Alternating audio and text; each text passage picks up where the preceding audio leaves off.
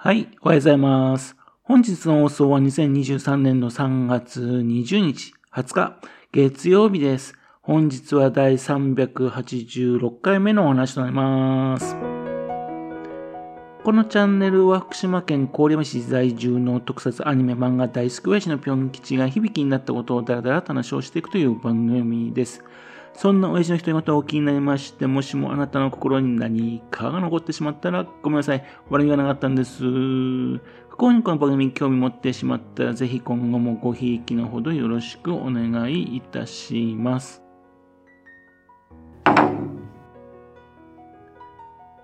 今夜はですね、あの深夜にね、あの深谷薫さんのね、夜回り猫の放送日ですね。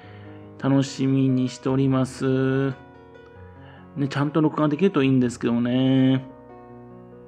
この間のクレヨンしんちゃんのね、新仮面ライダーとのコラボなんですけどね。どうやら録画失敗しちゃったらしいんですよね。どんな風な話になってるかっていうのが非常に気になってんですね。昨日はですね、須賀川市のね、市民交流センターてって、そちらの方に行ってまいりました。借りている本をね、返却してね、新しく書いてきたんですね。そしてですね、あのー、須賀川特撮塾第1期生の制作映画上映会があったんですね。3回ね、あの上映ありまして、10時半から、11時半から、そして1時半からとなっています。3回目の方の最後のところでね、トークショー、田口清隆監督によるトークショーなども含んでいるというので、2時間を撮ってるっていうやつだったんですね。自分ですね、あのー、12時少し前の時にね、もう着きましてね、うん、2回目のね、上映してるところだったんですね。会場はですね、あのー、市民交流センターてっての電前ホールっていうところなんですね。いつもですね、あの音楽をね、演奏したりとかね、えっ、ー、と、ちょっとした講座をやったりとかしてるようなスペースってところなんですかね。そこのところがね、ぐるーっとね、カーテンで覆われてましてね、そこの中で上映されていたんですね。へーと思ってね、覗いて、ちょっとね、覗いていたらですね、今からでも入りますよって感じで声かけてくださいましてね。いやいや、あの、私1時から見るつもりなんでっていうね、1時半から見るつもりなんでってお断りしたんですよね。で、その声かけた方がですね、塾生の方なんですね。あー、もう塾生の人もね、この上映会、そちらの方にね、積極的に参加してんだなっていうんで、非常に好感を持ちました。こういったね、上映会のものをですね、やるってことも大事なね、活動ですからね。50人限定っていうのね、30分ほど前からですね、席について、まあ、スタンバイしていたわけですね。入場は無料なんですね。だから先着順で50名っていうんでね、順で30分前から入ったんですかね。まずはですね、あの、鎧川とね、それあと、塾生の人たちがね、あのー、入ってきまして、これから上映会始めます。みたいな感じで始まったんですね。それでいよいよですね、上映が始まりました。ストーリーはですね、えっ、ー、と、私が見た話だとこんな風な話だったと思います。もしもね、違っていたらすみません。地元に伝わるですね、9位の伝説の謎を探るためですね、少年たちがね、あの神社のところに探検しに行くんですね。それで池の中にですね、奇妙な卵を見つけるんですよ。で、それを拾ったところですね、その卵がね、どんどんどんどん大きくなりましてね、そしてついに巨大な怪獣となるんですね。そして怪獣はですね、暴れ始めるんですよ。そして須賀川市を襲い始めるんですね。そして次にはですね、視聴者を破壊してしまうんです。少年たちはね、怪獣が何者かというのを調べるんですね。そして古文書からですね、かつてですね、現れたことがある怪獣だということを知るんですね。どうやらですね、戦で終わったことをね、気づいてない鎧武者のね、それは怪獣化したものらしい、みたいな話なんですね。というわけで、少年たちは、さてどうするかって話なんですね。まあちょっともう一工夫ね、欲しいなと思うんですけどね。でもこういうのはですね、自主制作の映画にね、よくあることなんですね。まず作りたい絵が先にあってね、そしてストーリーが後付けにちょっとしてしまうので、よくそういうこと起きちゃうんですね。実はですね、この怪獣がね、あの視聴者を壊す、その撮影している段階ではですね、まだストーリーが作られていなかったってことを後で教えられるんですかね。ですから、そういうことを考えればね、まあ、しょうがないですよねって感じですよね。この怪獣映画に大事なところはね、その怪獣がいかに魅力的かっていうところだと思うんですね。で、そこはね、生き生きとできていれば、9大点っていうかね、成功ですからね。そういった点ではね、この怪獣映画ですね、よくできてると思います。特撮の部分はね、非常によくできてるんですね。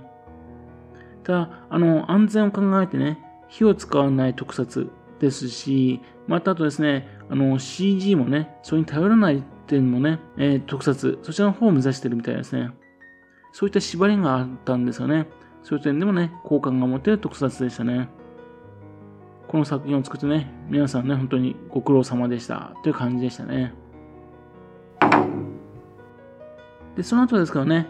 今回のね、司会してくださる島崎さん、島崎淳さんがですね、制作したメイキングが20分ほど上映されました。島崎さんと言いますとね、あの、巨神兵東京に現る、その撮影現場を撮影しましたね。巨神兵が東京に現れるまで、などのね、メイキング作品を作られている方です。専門はね、特撮のライターなんですよね。今までもね、数々のね、メイキング作品、そちらを作ってるんですね。集められて、まず特撮は何ぞや、みたいな講座でやったとね。それあと、絵コンテを書いたりとか、絵コンテの中はね、優れた絵のものを使って怪獣の造形を作って、それあと、怪獣が壊すミニチュアを制作したりとか、そしてそれを使って実際に特撮の撮影会を行って、で、今度特撮の撮影会のところが終わった後にですね、ストーリーを作ったの本編の撮影もして、で、それを含めて編集までやったと。っていうですね、映画制作のね、一通りのことをですね、映像としてね、残しているんですね。この見ますとね、24人の熟成の人たちがいるんですけどね、この15回の過程を経ましてね、次第に自分たちね、動き始めるというのが感じられるのはいいですね。最初のうちはね、こうみんなぎこちなく感じでね、点々バラバラとかね、指示された通りなんですが、だんだんですね、自分で動けていくようになってくるんですね。また、それぞれですね、自分のしたいことも決まってきましてね、そこに積極的にや、うん、携わっていく。そういったのもね、感じられる感じでしたね。で、先ほど言いましたようにね、この上映回数にあたってもですね、積極的にね、携わろうとしてるね、姿も見えましたね。これが大事ですよね。いかにですね、発表していくのか。ね、その発表その場をね、いかにして、あのー、盛り上げていくのか。その子はですね、この映像の中にですね、あの、尾上勝郎さん、ね、あの、スーパー戦隊などの、あの、特撮部分とかやった方、その尾上勝郎さんがですね、視聴者から逃げるね、人々をね、演技指導したりしていたりとかですね、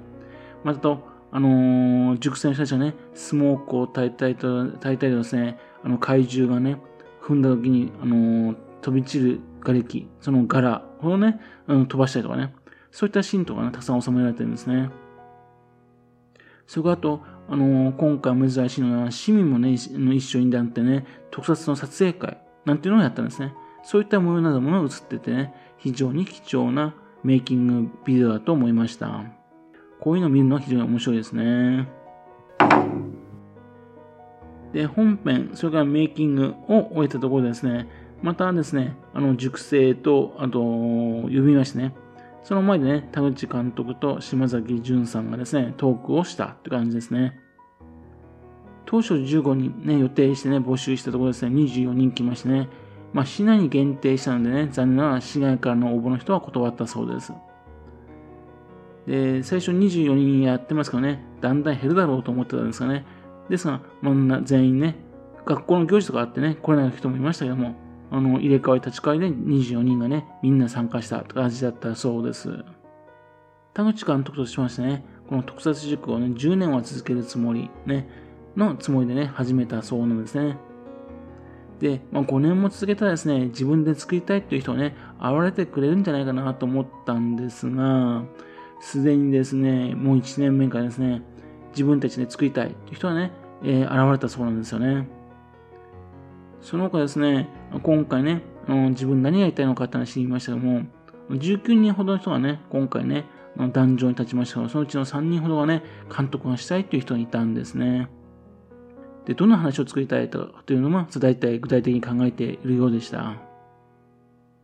それからと、並行式がね、あったわけですけども、そちらの方でもね、この上映の作品が、作品が上映されたそうなんですね。それでそこのところでね、樋口監督、樋口真嗣監督からコメントをもらったりとかしたそうなんですよね。本当に贅沢ですよね。ウルトラマン Z の監督にね、あの指導を受けて、そしてあと、新ウルトラマンの監督からね、好評、感想をもらって、